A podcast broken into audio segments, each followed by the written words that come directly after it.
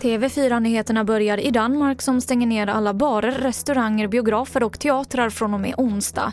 Det här meddelade den danska statsministern idag. Och alla elever från årskurs 5 och uppåt ska dessutom ha hemundervisning. Nu är vi ett riktigt allvarligt sted i epidemin. Det vill sundhetsmyndigheterna uddybe om lite. Jag vill nøjes med att säga det kort. Smitten den är för hög och situationen är för bekymrende. Därför ska vi sätta in sådan att vi får kontroll med smitten och därmed med epidemin. Det sa statsministern Mette Fredriksen under en pressträff för en liten stund sedan. Den kvinna i 75-årsåldern som varit försvunnen i Timrå sedan den 4 december har hittats död. Polisen misstänker inget brott och kvinnans anhöriga är underrättade.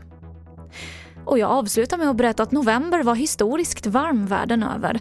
Den blev den globalt varmaste novembermånaden sedan mätningarna startade enligt EUs klimatforskningscenter. Och medeltemperaturerna låg nära 0,8 grader över standard och högst temperaturer över snittet uppmättes i norra Europa, Sibirien och Arktiska havet. Och det var det senaste från TV4 Nyheterna. Jag heter Emily Olsson.